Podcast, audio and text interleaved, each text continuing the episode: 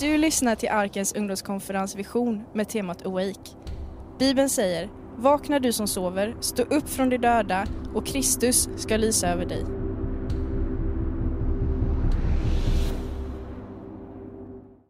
Temat ikväll är inte så svårt. Vi ska prata om att vi ska vakna upp. Vakna upp!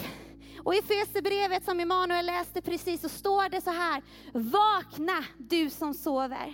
Stå upp från de döda och Kristus ska lysa över dig.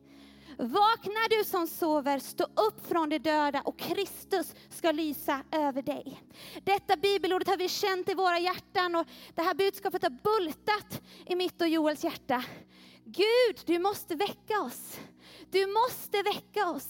Den här världen går under, vi ser pandemier, vi ser hur den här världen, är, Emanuel berättar om i Indien, hur människor blir sålda till sexhandel, vi ser gängkriminalitet, vi ser hur det verkligen blir mörkare och mörkare.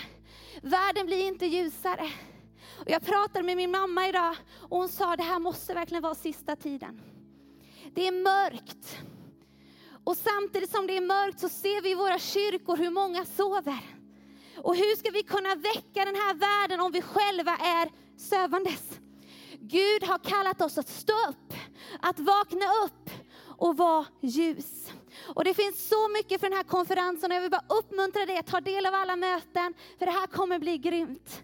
Det här kommer bli grymt och jag och Joel är ungdomspastorer här som sagt och vi ska predika lite tillsammans och det kommer bli grymt. Jag tänkte på det här, Gud vad vill du egentligen väcka oss upp från? Gud, vad har du kallat oss att väcka oss upp från? Du kanske känner, men jag sover inte. Jag är ju här, jag är vaken. Varför ska jag väckas upp? Och jag tror det finns olika områden i vårt liv som Gud vill väcka oss uppifrån. Det finns olika områden där Gud bara, det här. Det står i Bibeln att helga er, för imorgon ska jag göra under bland er. Ibland är det att, att bli uppväckt. När vi vill se väckelse, vi ber om väckelse i vårt land och så vidare. Men det sker att det måste väckas upp. Vi måste helga oss, vi måste rena oss och ta avstånd och be Gud om förlåtelse från våra synder. Men hur är det då att bli uppväckt? Nu ska vi se mina fantastiska dramamänniskor här. Gud vill uppväcka oss från olika saker. Det här är Emanuel. Emanuel, han går i sömnen.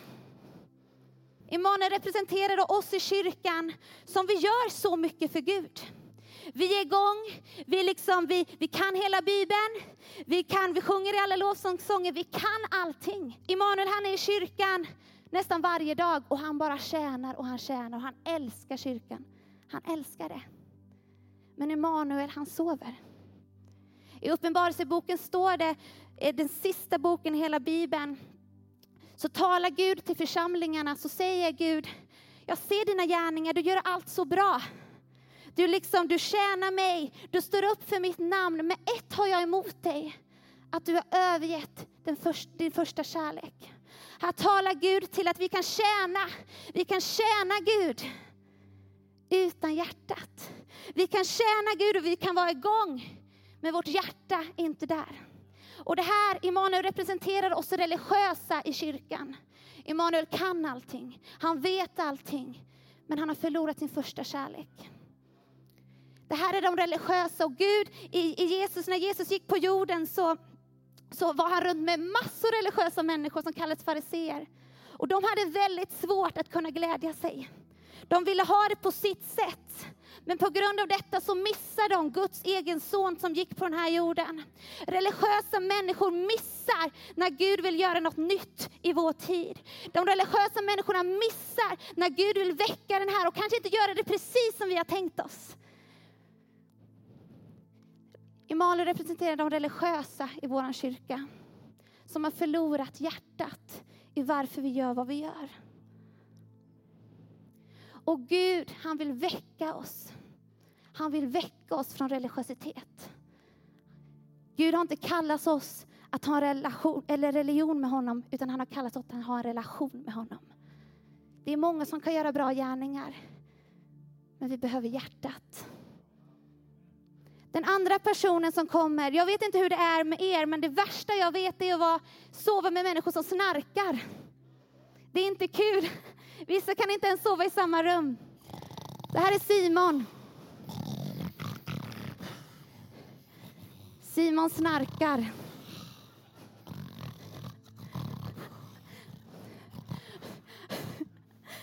Simon representerar de i kyrkan som har massa åsikter.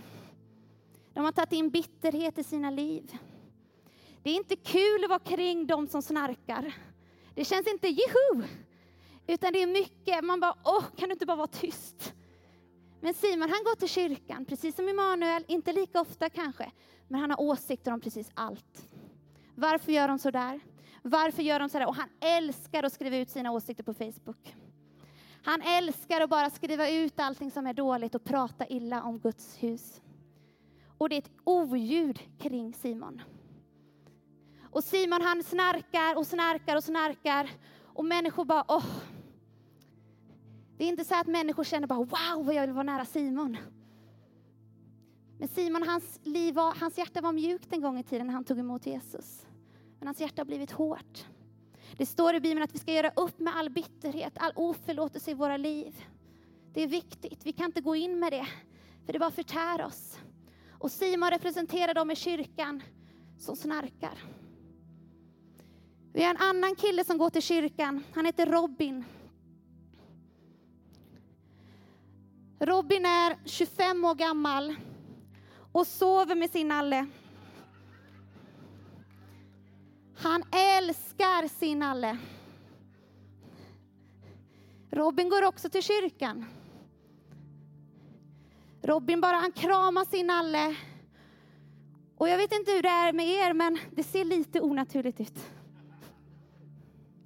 Robin älskar kyrkan.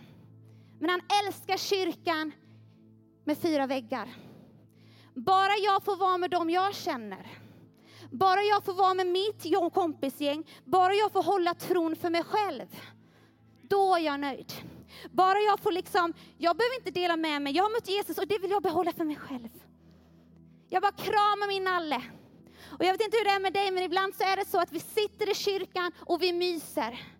Men lika onaturligt som det är med en 25-åring som håller en nalle, lika onaturligt är det som med kristna som håller kristendomen inom kyrkans fyra väggar. Gud har kallat oss att gå ut i hela världen. Han har kallat oss att gå ut och söka upp de förlorade.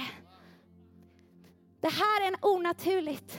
Och det är lika onaturligt för oss när vi håller världens bästa budskap innan kyrkans väggar, när vi kallar det att ta det ut. När vi kallar det att ta det ut till våra skolor, till våra arbetsplatser. Det här är inte naturligt. Gud har kallat oss mer än bekvämlighet. Emanuel representerar religiösitet. Simon representerar åsikter och bitterhet. Och Robin representerar bekvämlighet. Sen har vi en annan person, Rebecka. Rebecka, hon går inte till kyrkan. Rebecka sover faktiskt bara. Rebecka sover. Ingen har berättat för Rebecka om Jesu kärlek. Ingen har berättat att det finns en Gud som älskar henne. Ingen har berättat för Rebecka att det finns en tid, att efter det här livet, vad väljer du att tro på? Ingen har berättat för Rebecka när hon ligger sömnlös på nätterna i oro för vad som kommer, att det finns en Gud som vill komma med frid. För vet du vad? Alla oss i kyrkan, vi sover. Hur kan vi väcka den här världen när vi sover? Hur kan vi gå ut med evangeliet när vi själva sover? Gud har kallat oss att vakna, vakna för en tid som denna. Vakna upp och gå ut med det vi har fått. Det vi har fått som gåva, det ska vi ge som gåva. Jesus, vi bara, vi bara känner att det är tid, det är sen tid. Och i Bibeln så pratar mycket om Jesu återkomst. Att Jesus en dag ska komma tillbaka. Och då har vi ett val att tro eller att inte tro. Vi har ett val att vara vakna eller att inte vakna. Vi har ett val, det här kanske är lite obekvämt att prata om, men det är inte alltid kul att bli väckt. Ibland kan det vara jobbigt när väckarklockan ringer och man bara känner, jag vill inte gå upp. Men vi har ett val att snosa eller faktiskt stiga upp. För vet du vad, det spelar ingen roll i den här världen hur mycket pengar du kommer tjäna. Det spelar ingen roll hur bra utbildning du kommer ha. Det som spelar roll är hur många människor du tar med till himlen. Det är allt som spelar någon roll. Och Gud vill väcka hans folk att gå ut med evangeliet överallt. Vi måste verkligen vakna. Wow, vi måste verkligen, verkligen vakna. Vet ni vad? Bibeln säger så här att hela skapelsen väntar och suckar och väntar på att Guds söner och döttrar ska kliva fram och visa vilka de verkligen är. Det finns en värld som sover, som behöver möta Jesu kärlek. Men precis som Evelina säger, hur ska vi kunna väcka? Hur ska vi kunna gå ut om vi själva sover? Det går inte, eller hur? Ni vet, i mitt eget liv så gick jag till kyrkan och jag sov.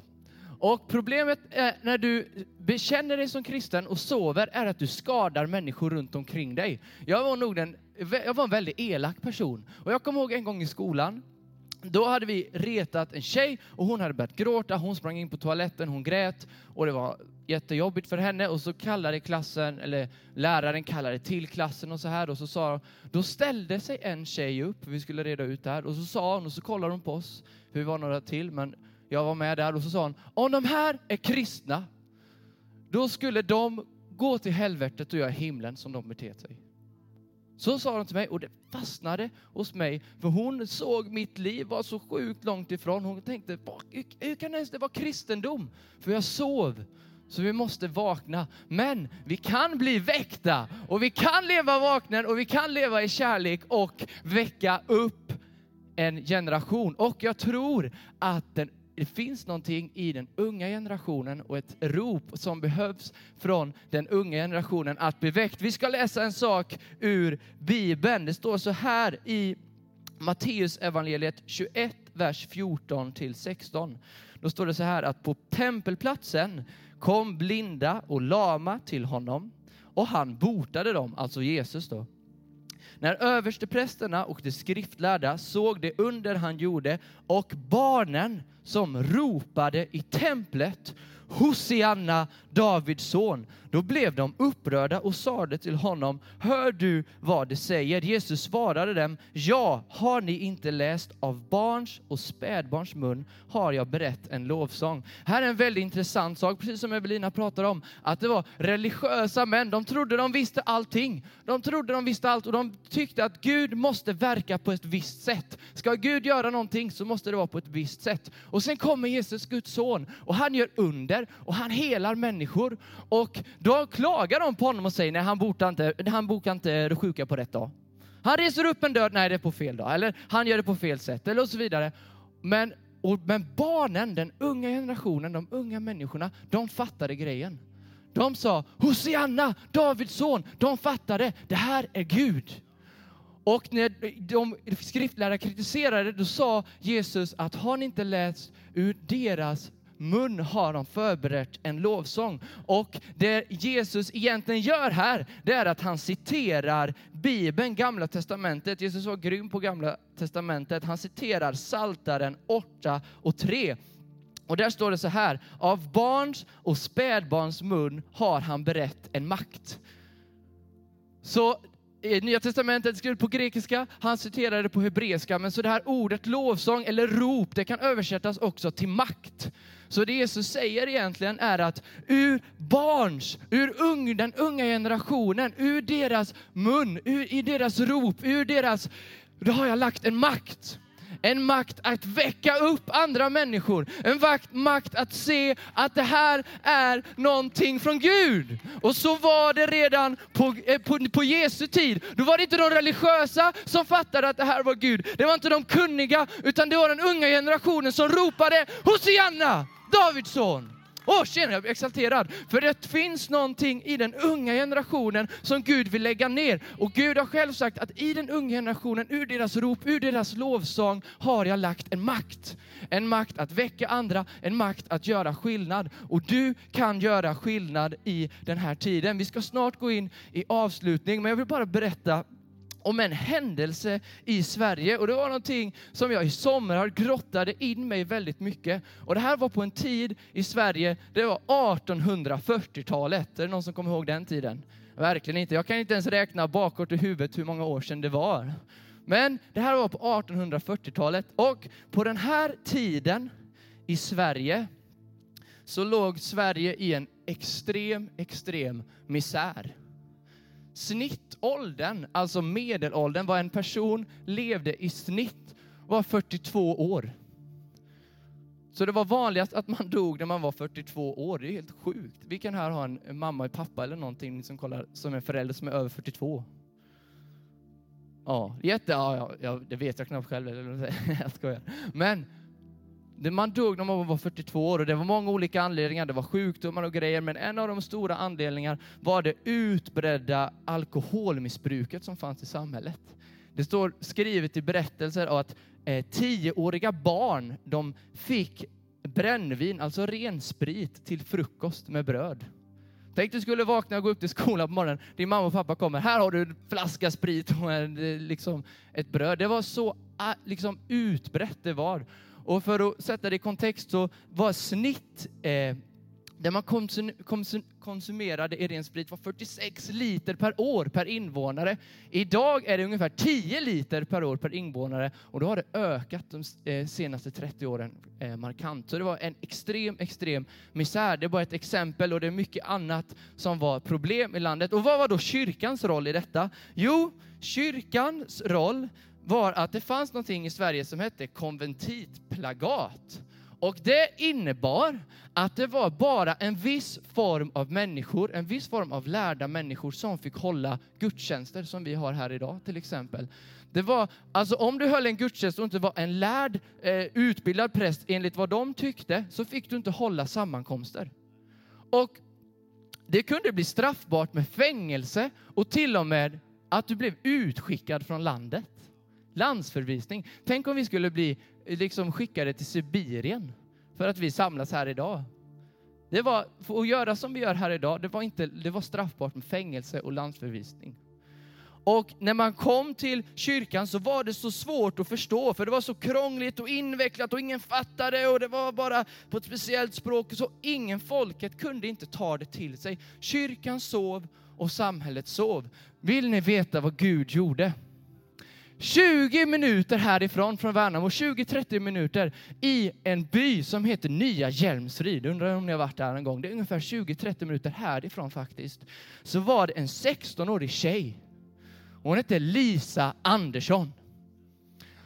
Och hon började känna en längtan efter att läsa Bibeln. Hon kände någonting började vakna inom mig. Och efter hon har börjat läsa Bibeln så känner hon en, en, ännu en längtan och det är att jag vill börja sjunga lovsång. Så hon började sjunga lovsång och hon, hon kunde inte sluta. Hon ville bara sjunga, hon ville bara sjunga lovsång. Och sen några dagar senare så känner hon, jag måste börja predika. Så hon är 16 år, hon ställer sig upp och så säger hon, börjar hon predika vad Guds ande säger till henne. Och folket blir chockade, de tänker, vad är det här? Och det hugger tag i deras hjärtan och plötsligt är det som att hon blev väckt för att väcka de andra. Och det, de bara, Ej, det här förstår vi ju, det här är någonting. Och det vaknade någonting i dem. Och det blev en rörelse av tusentals unga människor, tjejer och killar som ställde sig upp över runt i Sverige och började predika. Det vanligaste var att man var mellan 10 och 16 år. Det fanns fall där man var fyra år och inte ens kunde läsa. Prästerna blev arga, de kom, den här fyraåringen tänkte, vad har du lärt dig det här ifrån? Och skulle liksom eh, bevisa dem att inte de kunde Bibeln om någonting. Och det visade sig att den här fyraåringen kan Bibeln bättre än prästen själv. Hon kan inte ens läsa. Gud la ner en makt i en ung generation, precis som på Jesu tid. Och det samlades folk utöver. man gick flera mil för att lyssna på de här unga, unga människorna. Och tusentals människor fylldes i deras hem. De slog ut fönster för att man ville höra. De rev, klättrade upp på tak och rev upp tak för att man ville höra unga tjejer och killar, tio år, predika. Och de kände, det var en kvinna, hon vandrade efter ett möte massa, massa mil för att lämna tillbaka en morot som hon hade stulit en gång. Hon fick sån nöd. Det väcktes någonting i henne. Varför då? För i den unga generationen hade Gud lagt ner en makt. Precis som på Jesu tid. Ska vi stå och ställa oss upp? Vet ni vad jag tror? Jag tror att Gud vill väcka oss och Gud ville lägga ner ett rop i den här generationen för den här tiden. Det kommer inte se ut som det gjorde på 1840-talet, men det finns någonting i den unga generationen som den här världen behöver. Som ställer sig upp och som inte bara går till kyrkan utan är kyrkan själv och tar Gud på allvar och går ut i denna världen. Så jag skulle vilja fråga dig, idag så ska vi be och vi ska sjunga en sång. Men om du är här och du känner, jag behöver bli väckt eller jag vill att Gud lägger ner ett rop i mig. Eller om du kollar hemma eller om du är i din ungdomsgrupp och är med. Om du vill att jag, använd mig Gud, använd mig. Jag behöver inte vara perfekt men jag vill bli villig. Jag är villig att bli använd av dig. Lägg ner mitt rop om ni fattar vad jag menar. Lägg ner, hur ser det ut för mig? Men jag vill att du använder mig Gud. Jag vill inte bara leva leva ett kristet liv som inte är värt någonting. Jag vill ta det på allvar och jag vill fråga dig, är du här och du kollar och vill det, räck upp båda dina händer i luften. Så ska vi be för, amen, amen, amen, amen. Gud vill ta, ta dig och han vill använda dig. Och vi ska sjunga en låt och vi ska be tillsammans. Jesus, jag tackar dig för varje person som har lyft sina händer och för för alla människor här Jesus, alla människor som, som, som kollar också Jesus. Jag tackar dig Fader att du lägger ner ett rop för vår tid Fader, att du lägger ner ett rop för vår tid som kan väcka andra människor Jesus. Jag tackar dig för det. Tack heligande att du verkar just nu Fader. Jag tackar dig Jesus. Awake, O sleeper, and arise from the dead. and Christ will shine on you.